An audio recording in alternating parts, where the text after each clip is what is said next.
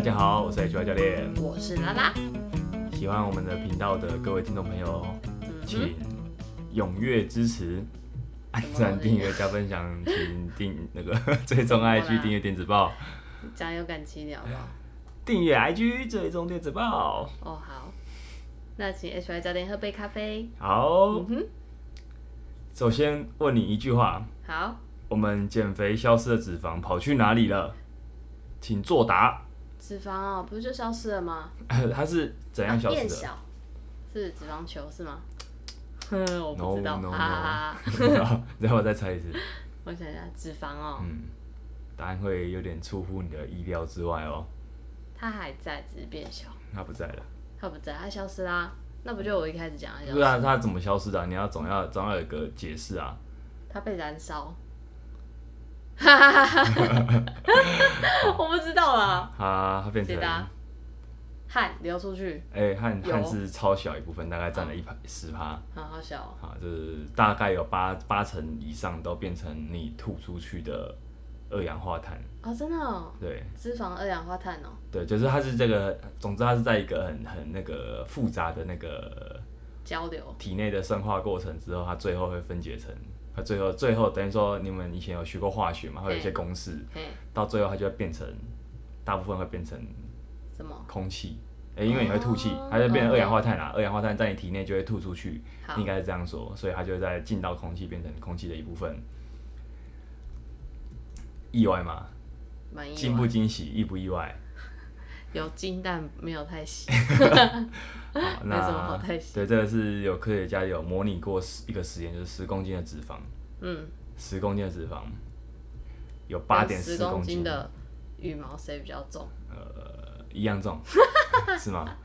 对啊。哦，那就好。我以为是，我以为是陷阱题。好，没有，就是这样。十公斤的脂肪有八点四公斤变成二氧化碳，另外会变成水。哦。它那个水，这个一一点多公斤的水，在你的体重就变成了。尿粪汗，还有呼吸的水汽、眼泪或者其他体液，啊，实际上它的占比也就非常的少。嗯，对，那个请大家了解一下。对，你可以先按赞、订阅、加分享，再了解一下哈，你的呼、你的吐气。下次如果有人骗你说他卖你减肥产品，你就问他说啊，你知道啊，你知不知道你脂肪最后跑去哪里？你就这样问他。好靠北语气啊！那他如果不知道的话。啊，你你不知道的话，你就跟他说啊，你你这样要卖我东西哦，那 这个东西应该没效吧？对，可以这样子哦。好。好，那我们今天聊聊聊，哈，今天是呃，HY 教练备受好评的。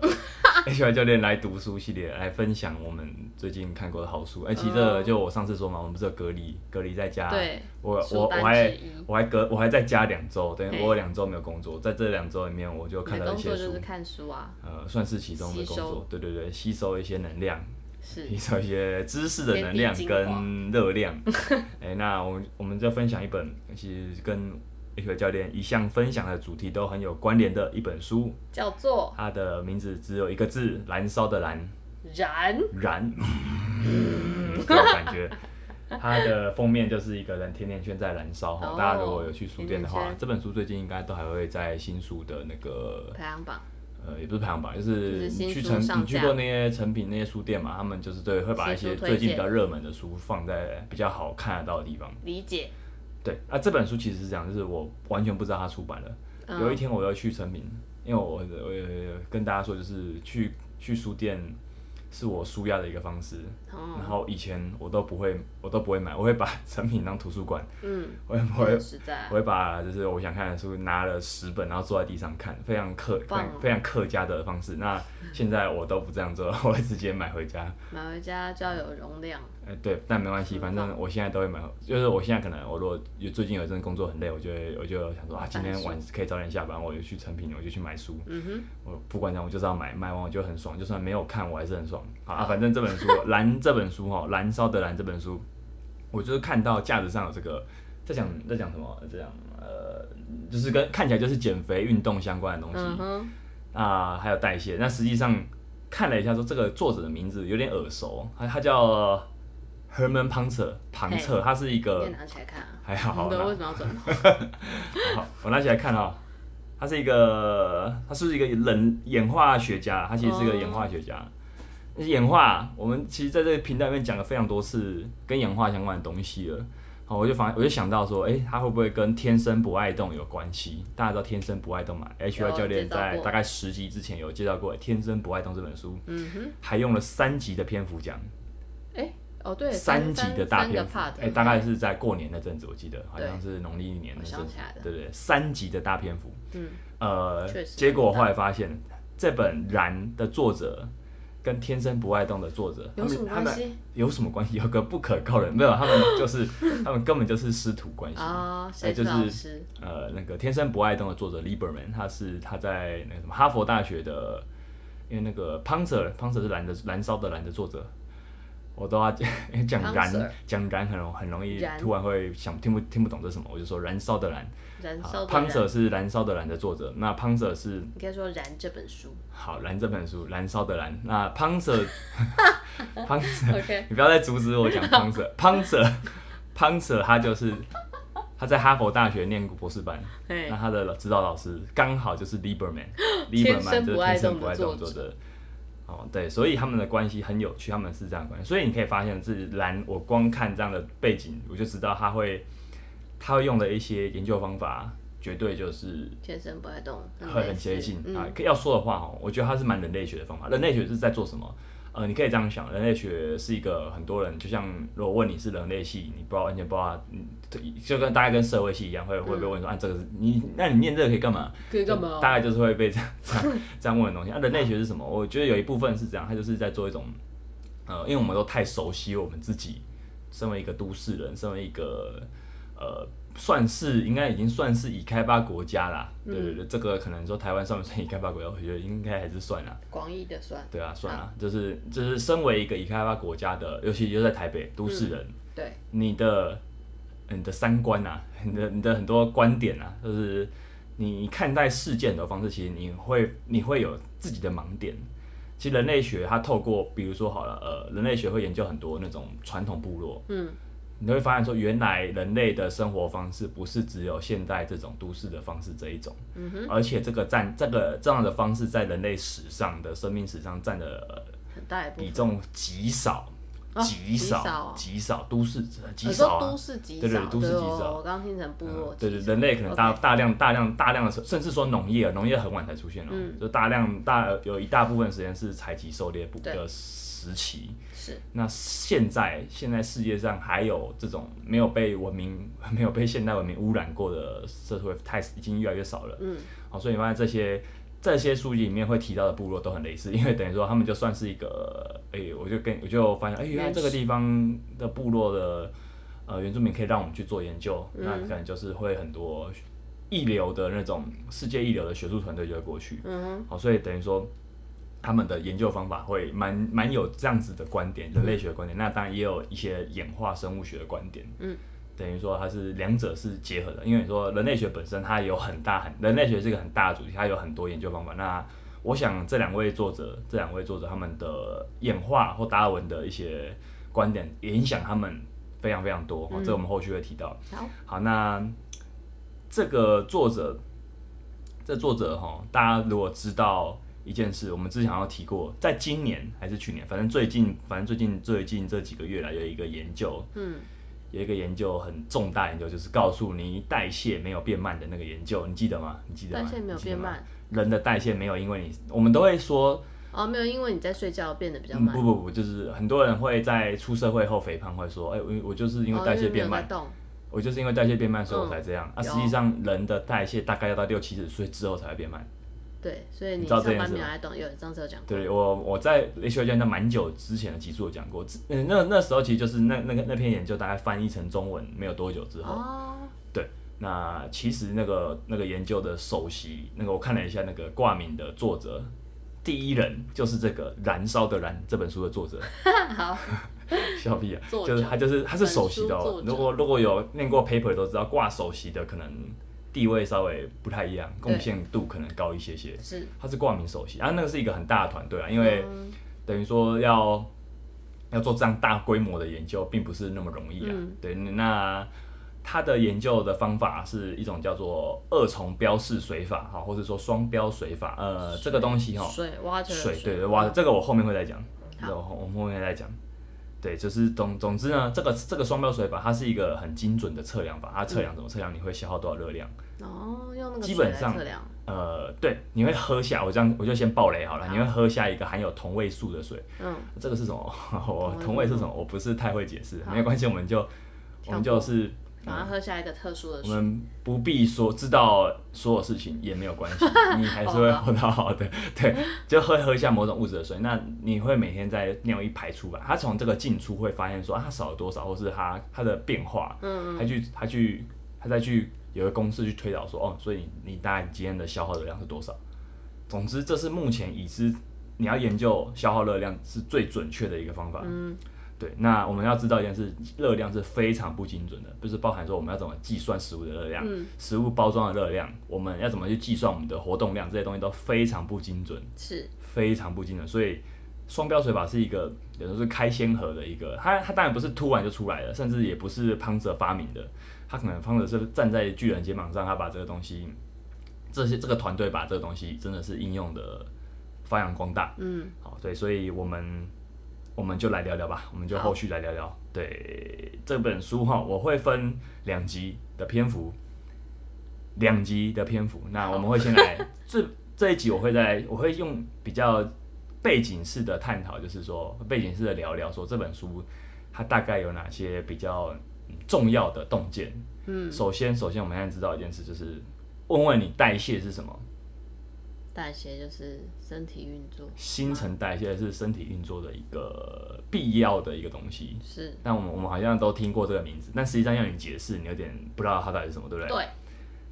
你知道爱因斯坦说过，你不会办法把一个东西跟一个不懂人解释，那你就不算真的懂。对，我不懂，请 HY 教练告诉我。那我就我就试着。把我看过这本书的那个一些等于说是我的笔记心得跟各位介绍一下哈。那其实代谢哦，它就是一个你体内能量的进出。嗯。你能量有进有出嘛？对。怎么进？它可能通常就是透过食物。对。应该就是透过食物，好像也没有其他方式。嗯、或是打点滴，可能也是一种。晒太阳。晒太阳，晒太阳。皮肤吸收。好像也是哦，它会吸收某一种能量，可是它可能不是热量。对。可是它但你会吸收某一种能量，嗯、没错，对对对。那那能量的出呢？活动的消耗，或是对呼吸，其实其实哦，大家如果记得嘛，我们在讲那个什么每日能量消耗 TDEE，在讲减肥的那，在讲那种饮食控制那几集都一定会提到这四个字 TDEE。TDEE TDEE 里面里面就 TDEE 里面里面就有包含，他说其实大部分的耗能，就是每天人的耗能，大部分都是维持你的运作，维持你的这个机体运作基本的需求。运动本身含的非常非常少，嗯，对对，等于说它就是一个你每天每天你的器官要维持正常运作，或是大脑大脑非常耗能，或者是你每天走动那些不是你特别刻意运动的那种活动量，反而它它占的比例是比较高，嗯，对，所以实际上我们是怎么样去消耗能量的，蛮多人其实也不是很清楚，是，但总之其实光是每天耍废不动，就一定会有某种耗能的消耗，对。好，那所以等于说，新陈代谢的率就是我们消耗能量的速率。嗯，人类有一个很快的、很高的消耗能量的速率，而且是演化的越来越高。这部分我们会等等，我们等等会来说一下。好，好，那我们刚刚讲到代谢是什么？我们其实你也可以这样想哦，我们身体每一个部分、每一个分子，小到分子，大到骨头器官，都是由你吃过的食物碎片重组而成的。嗯，所以你可以这样想，我们每天吃的那些脂肪。以巨量为为那个营养素来说，脂肪、碳水化合物、蛋白质，好，或或或是你还有一些比较微量的，对，微量营养素，它这些就会组合成你今天的样子。是，对，所以你吃什么？What you eat？等下那个那个谚语叫什么？You are what you eat。是吗？对，You are what you eat，就这句话其实没有错，就是是这样，因为 你的身体就是由你吃的东西组成的。对。所以基本上这句话也也蛮精也蛮精辟的去回答了到底什么是代谢。嗯哼。好，那在这本书里面的代谢，它有一个很重要很重要的论点，就是呃，大部分人不知道代谢是什么，但你知道进出，对吧？嗯、你知道能量进出。所以呢，如果今天我能量进来的多，我出去的少，嗯，我就会变胖，没错吧？没错啊，就是没这样没错。可是要怎样达达到这件事情，不是你呃一直吃或一直，或是另外另外角度讲，我们换个角度讲好了，因为我们大部分人都不想要进来的多，出去的少，我们希望可以进来的少，出去的多。对，这是大部分人说减肥的方式，就是少吃多动，听起来是这样，对吧？但实际上做不到，所以他就会问你说：我们如果用这种直白的观点，这种加减的观点来看的话，我们身体就好像一台简单的机械，对，好像是你这个引擎，你给它燃料，它就会发动。它这个燃料如果一直在体内，它就会存起来。嗯，好像是这样。那你要怎么样去让这个燃料消耗掉？你就要一直动。对，这样的机械观点是错的。它等于说，它不是全错，但它不不太精准。所以差在哪？差在哪？就是嗯。你你会消耗多少热量这件事情，不是你可以靠动控制的。最最最最基本是这样，就是你的嗯，我们等等会说。好。因为我先破题好了，就是你说你应该会很好奇，说那当然是怎么控制，对不对？因为你知不知道一个很重要的发现是，我们活动量高的人跟活动量低的人，其实消耗的能量都几乎一样。那他为什么要活动量比较高？呃，活动量高，它影响的。身体是全面的，它不会只有影响到说，它等于说活动量高本身不会把你的热量消耗拉起来，oh. 不太会。可是它影，它会影响其他东西。Uh. 这个，这个就是这本书的一个很重要的内容。对，所以我们我们看待代谢这东西，有一个很重要的一个很重要的论点是，它是演化出来的结果，它有适应性。嗯嗯，所以不是说我给它一加一减，我给它一直在某个地方一直加，我就会变成那个样子，不会。嗯，我们身体早就已经动态平衡了，就这样说好了，就是。换个角度想好了，就是如果你今天给一个人一直运动的话，他会在其他地方他会完全不想动，而且他会他会很想要吃很多很多东西，所以最终你的身体会平衡。所以你还是不会有。它会有个动态平衡，对对，你不会有，嗯、你不会只有运动或只有减少饮食等等，就有马上有大幅度的变化。这是等于说，它还牵涉到很多东西，比如包含你的基因、嗯、你的生活形态等等，太多东西会影响，所以。呃，这基本上这个我们在之前的那种饮食控制的集数，其实或是探讨肥胖、探讨脂肪的集数，其实都大多少都有接触过。说为什么要控制体重这么困难？嗯，有很多原因，就是科学家现在也都还在有一个共识中。可是如果我们今天换一个这本书告诉我们，就是我们我们看待代谢的观点可能要有一点修正，我们不能用一种一加一减的方式去看，因为这样很不准，而且你会很失望。好，再来是呃要讲代谢。这本书把尺度拉得很高，他不看不只看人类，他还看了哺乳类，哺乳类哦，我们我们讲最大是哺乳类，对，哺乳类在下面一个灵长类，就等于说灵长类跟人类更是更接近的，更接近的，对不对？所以它等于说，呃，要要先介绍一下，就是说，其实人类跟一个灵长类本人，灵长类这个大群体跟哺乳类本来的代谢方式就差很多。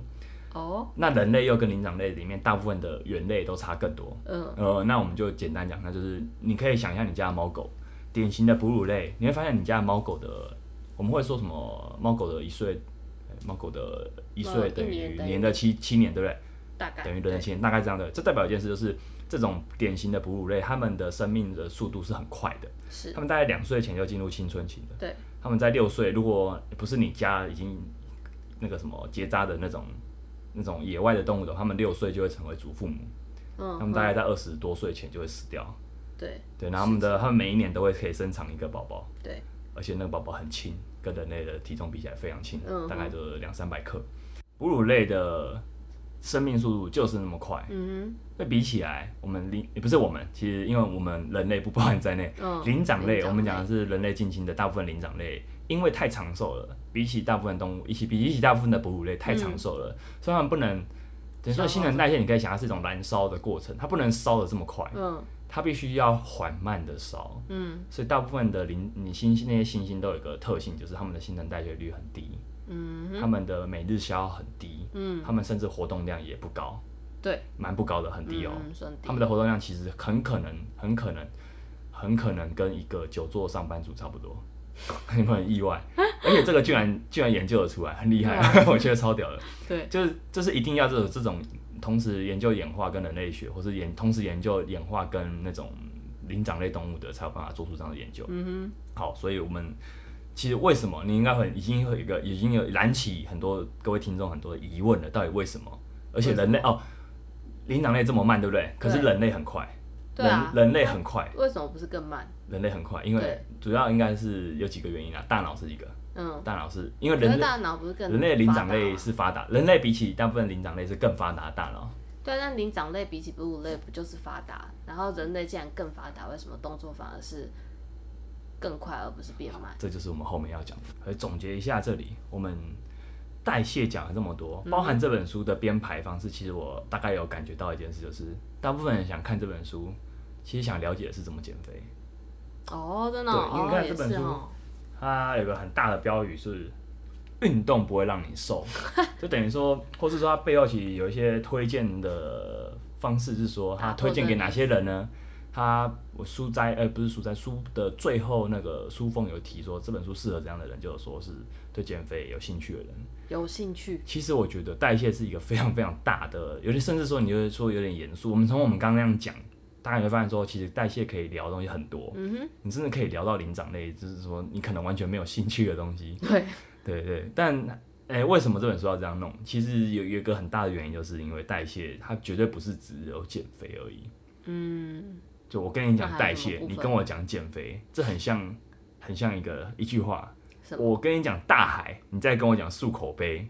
什么东西、啊？就大概他们的他们的他们的关系大概像这样，所以。我觉得这本书有个特色是，这是前两三节，前两三个章节，我觉得一或是或者说一到四章节啊，这本书前四个章节，一般人可能会读的有点辛苦，比较硬，稍微，或者说你会觉得我靠，他一下跳，几个章节？呃，大概九个吧，还是十个？怎么这本书大概三百多页？对，怎么那等于说你会发现说，为什么要一直跟我讲红毛猩猩？你可能会看到说，你可能会看到我这样的疑问，说为什么要一直跟我讲红毛猩猩？为什么要人家跟我？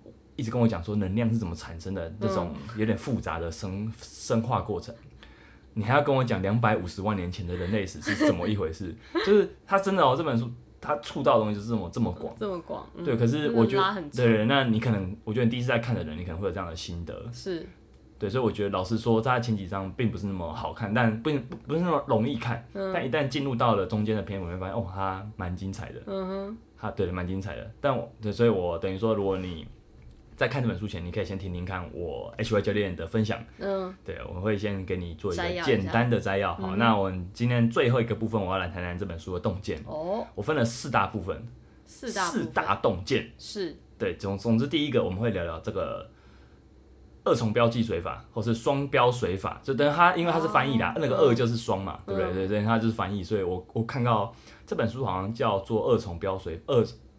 二重标记水法，对，这样我在我在其他地方有看过其他，对对对，他这个研究显示，我们刚才已经讲了嘛，这个研究在做什么，应该要讲对不对？嗯，就是让你喝下某个有同位素的水。对，好，那说它告素是同是什么？同位素，同位素啊，就是一个化学，你你在上化学的时候，同位素，同样的同，对对，同样的同，对，但我不太确定 同位素是什么，但没关系，好，我们先知道这个东西就好了。同位素的水，对对，那同位素的水。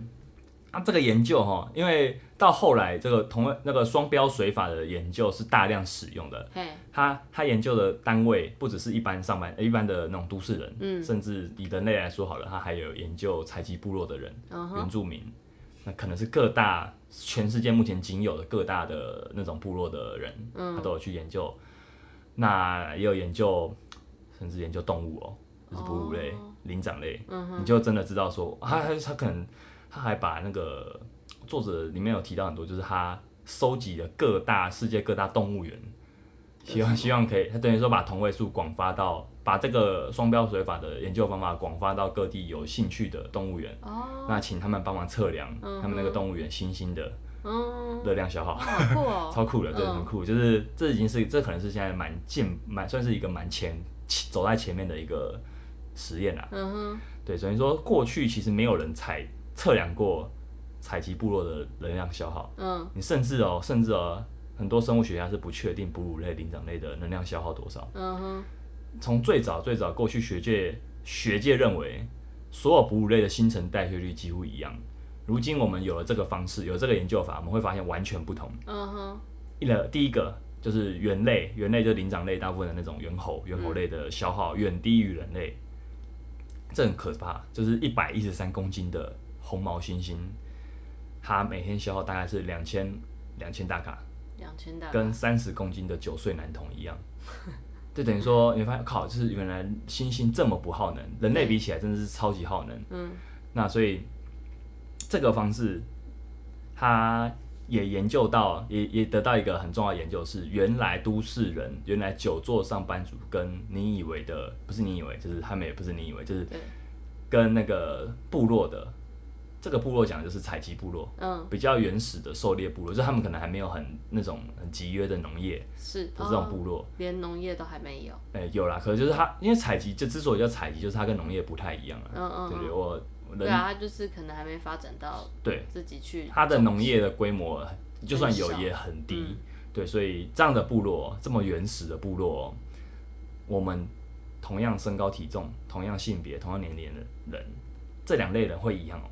会几乎一样，嗯，所以这代表一件事，就是不是我动得多，我就消耗得多，这是一个很重要、很重要的一个。部落人真的有动比较多嘛？因为你之前说他们也会就是会做，在在对啊，就是能做就尽量做。是啊，可是他们还是动的比我们多很多，这是一定的啊，因为他们的生活就是要不停的去工作、嗯，劳动，嗯嗯嗯，好，或者是就是走路，因为交通交通的关系，他们也可能要走路。基本上是就是这是一这是一个很很很。很震撼的发现，就是原来我们根本就消耗一样多，嗯，可是他们的他们的身体又比远比远比我远比大部分都市人，你说健康吗？他们可能还是会有一些问题，就是在那种传染病，嗯，寄生虫的问题，可是他们不会有，比较不会有我们我们这个现代人最害怕的就是慢性病，嗯，代谢症候群为主的慢性病，他们基本上采集部落的。是不会有这样的问题的，嗯哼，对，那这个，然后甚至他们也不会有肥胖问题，嗯，那这这个到底是怎么了？其实我觉得这是一个很震撼，也很有代表性的发现，就是原来我们消耗的一样多，是，那到底是什么在影响影响都市人比较容易会有慢性病，比较容易肥胖呢？到底是什么？既然我们消耗的都一样啊，那这个这个也是这本书要谈的一个很重要的东西，嗯哼，所以或或许或者也可以这样说，这个双标水法有个很重要的突突破贡献就是。告诉我们，呃，我们对于原始生活的想象可能太浪漫了。Oh. 就是你知道有很多原始人饮食法，嗯，或是只要我跟着原始人的生活形态，我，我每天没有，哦，因为 这个可能要卡掉，没有这个，好，没有啦。这个就是我，我好像我跟他他们做一样的事情，我就，会瘦。对，这实际上并不会，就是，嗯、或是说我原始人怎么吃我就怎么吃。我刚刚讲了，这不会，而且甚至你可能会误会说。原始人只吃不吃碳水化合物，这很多人会有这个误会，你知道吗？哦，确实。对，就是。可是我们从这个双标水法带到一件事，就是从这个采集部落他们是怎么吃东西，我们确定一件事情是，采集部落或者说人类早期的社群里面，他们其实不会只吃肉，人是很杂食的，嗯、高度杂食的。而且肉很难捕捉吧？对对对对，那。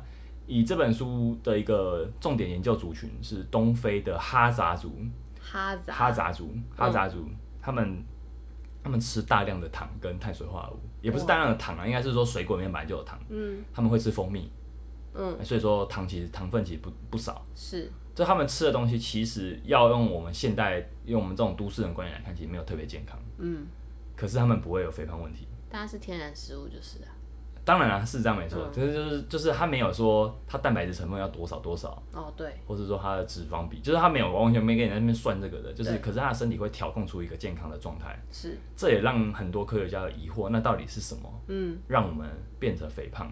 所以我觉得这本书这样出来之后，这样的研究出来之后，告诉我们一件事，其实是我自己的归纳，我觉得低脂、低碳。哪一个才是最好的饮食法的这个战争，这是场战争。Oh, 对，它其实是很激烈，就是那个生酮派就会永永远会觉得吃碳水，他每永远会跟你说吃碳水是罪恶。对对对，对，基本上这场战争结束了。嗯，因为不是不是奶，就等于说这两方没有一方是胜出的，没有一方是胜出的。对，我们要怎么样吃东西？这本书会再给我们一些建议。但我我从我从这本我从这个双标水法跟这个原始部落的这个热量的。热量的摄取是热量消耗了，热量消耗得知这件事情是热量消耗或者摄取都有，对对，没错都有关系，就也就是代谢。我就发现一件事，低脂低碳的战争结束了。哦，结束了。我下了一个这个很宏伟的标、啊、下标，但我觉得真的是这样。嗯，好，那这本书的第二个洞见，我觉得它是用一个演化角度，达尔文的角度来看新陈代谢这件事情。嗯哼，什么意思呢？就是它等于它用了这个呃演化来说，有几个句子大家一定知道，就是天择嘛，物竞天择那些，或是说资源，我们生存跟繁殖是生物体的最重要任务。这也是一个很演化、很达尔文的论点。所以，既然生存跟繁殖是生物体的最重要任务的话，那其实我们的人，我们人不是到，不是像现在人类大部分时候都不是像现在这样子，都有大量的能量。大部分时候的人类的能量是匮乏的，甚至你需要去做一些预防、预备。就是他在他在一个资源有限、能量分资源有限的能量分配的一个课题下。我们他等他等于说发展出了一个预算的观点。嗯，我们今天决定要把预算用在哪个地方，那其他地方可能就会有一点取舍。它是一个取舍问题。所以，如果今天用这个用这个演化论的角度来看新陈代谢的话，我们我们会假设生存跟繁殖是我们人类这个生物认为最重要的东西。嗯，那你可能就会其他有些东西就会减弱。对，或者是说你会被迫因为这个生存需求。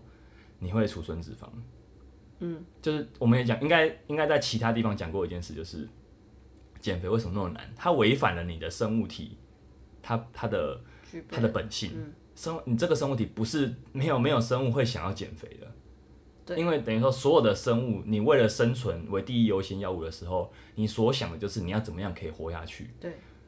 那那你的生物其实等于说你的生物其实还活在一个很原始的时代，嗯、你的生物机体，我们的大脑，我们的这个机体还活在一个很原始的时代，嗯、它没有办法判断说你现在根本就不会，一个都市人根本就不会遇到生存危机，对，所以你的身体其实本能性的会留住热量，储存脂肪，脂肪。嗯、会把多余的热量储存脂肪，这是一个很以生存角度为优先出发的话，很自然衍生出的一个观点，嗯，好，那我们从这个预算的。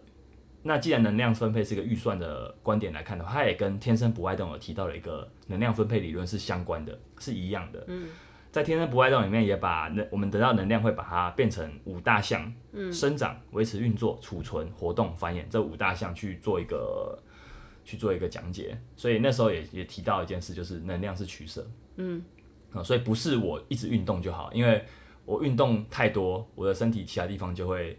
我就会想要得到更多能量，嗯，那再来就是我运动太多，我其他身体的活动量就会关到最小，嗯，对，你不能让身体是一直在消耗的，对，对，这是一个很很重要的。如果如果今天我我既然我们不能用简单机械的观点来看新陈代谢，那我们要怎么看？其实就是像这种方式，嗯、用一种比较动态平衡的方式，用一种、嗯、平衡呃演化的角度来看，也就是演化角度是什么？生存跟繁殖是我们很内建、很内建、很很在意的事情，嗯、可是可能你不这样觉得。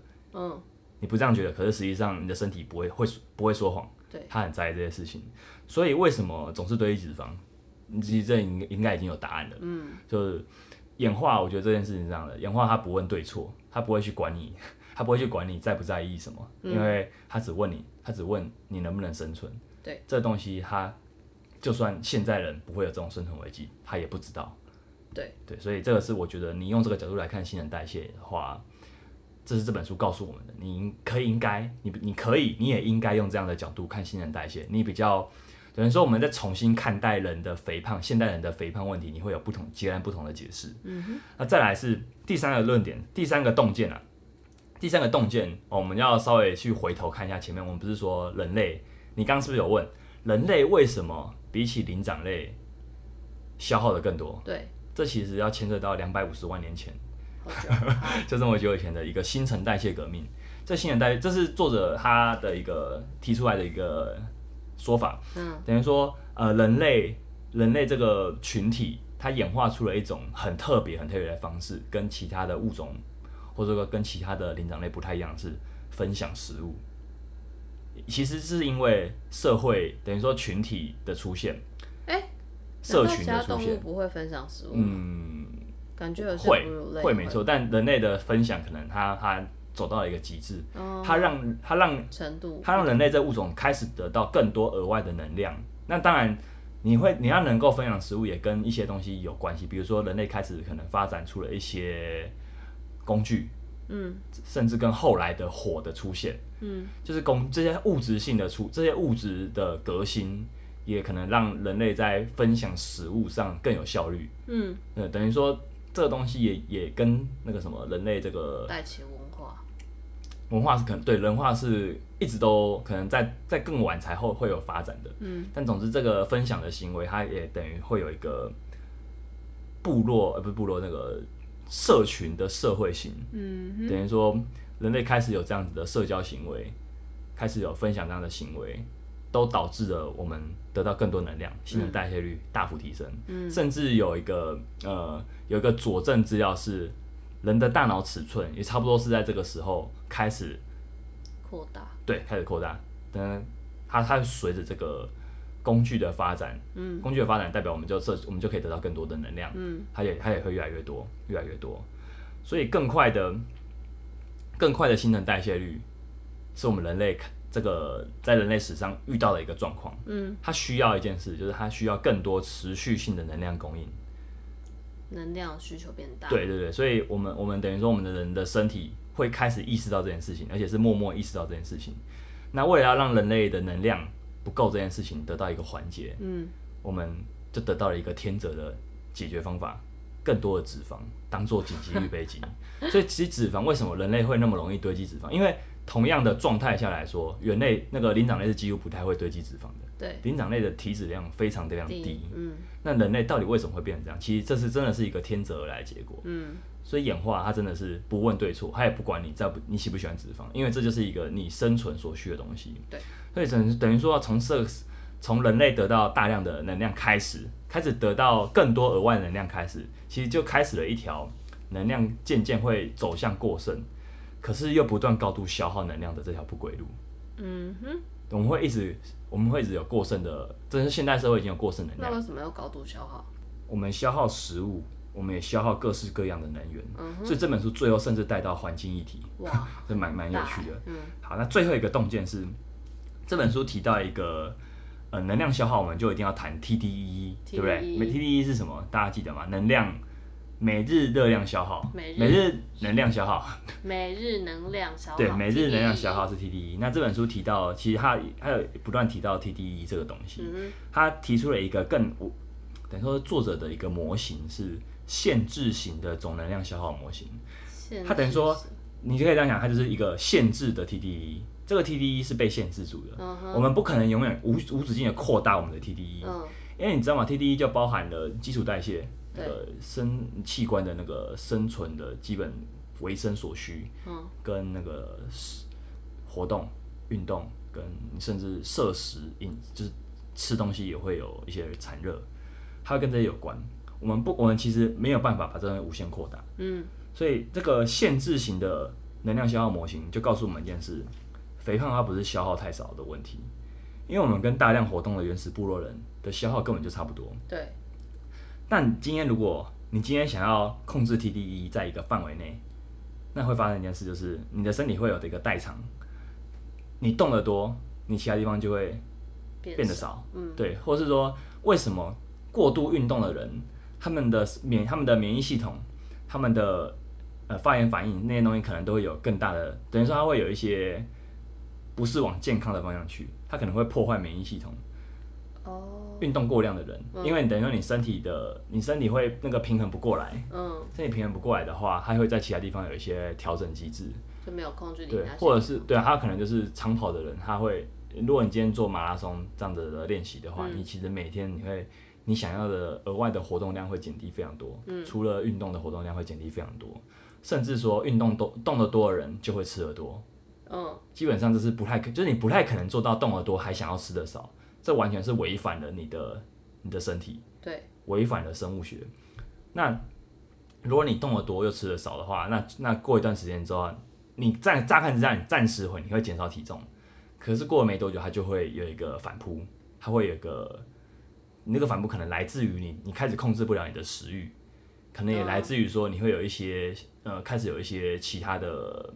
身体状况，身体状况，嗯、对，对对，等于说这个这个限制型的能量消耗模型就告诉我们，你没办法控制，其实你很难控制这个数字，所以呢，我们可以从中顺便再问一个问题，就是你觉得热量赤字算得出来吗？因为今天要讲减肥嘛，对，其实每个地方每个人，大家现在大部分人已经知道一件事，就是我们最有效的饮食法就是要有产生热量赤字的饮食法，就是这个饮食法要让你消耗的比进来的还要多，嗯，你才会变瘦，对吧？对。可实际上我们根本就算不出来。对啊。对，所以说。我觉得这个这个现这个能量消耗模型，这作者提出来的这个能量消耗模型，其实也会告诉我们，既然身体会随着你的热量摄取跟活动程度活动程度在调整，它会自己调控，说我我今天到底我要消耗多少能量？嗯，它既然会这样动态调控的话，那你要怎么算才算得准？其实算不出来。对。那甚至说我们我们进食的热量，我们的运动消耗的那个热量估算，全都是估算，只是估算，他只是估算，嗯、所以基本上，嗯。他等于说有点悲，有稍微有点悲观的去告诉我们，哦，啊、我们我也许我们应该要放弃去控制我们的这个数字。嗯、对，那当然肥胖，你这样这样听这样作者这样讲，好像是说我们不要再管肥胖了，因为这个我们无法改变。实际上并不是这样，他他要告诉我们是，如果你今天会用了一个，你今天用了一个我们用演化角度来看新陈代谢这件事情，你会比较了解肥胖到底是怎么了，嗯、你也会比较了解说，如果你今天你要做一些行动的话，你要做什么？或甚至说运动，好，我们今天讲运动。这本书有一个章节提到，运动根本就没有办法帮你变瘦，短期来看没有办法帮你变瘦，嗯、完全没办法。哎、欸，我记得这你之前也讲过。对，对对，完全没办法。啊、那为什么我们还要运动？它是为了增加你其他的。对对，它还有它有其他间接的效果，或是长期的效果。嗯、好，我今天刚刚是不是丢了很多问题？是。好，我们就留在下集再分享。好，好，这么神秘。没错，好，那我们今天这一集就讲到这边了哈。好，呃，期待下一集的听众，好，请欢迎，请欢迎哈，你也可以继续收听。好，那如果说你有想知道这本书关于这本书的某某些什么问题的话，哈，你也可以告诉我们。好，好，那喜欢我们的频道的听众朋友，请不吝帮我们按赞、订阅、分享，然后最终 IG 订阅电子报。谢谢学外教练，喝杯咖啡。下礼拜再见，拜拜。拜。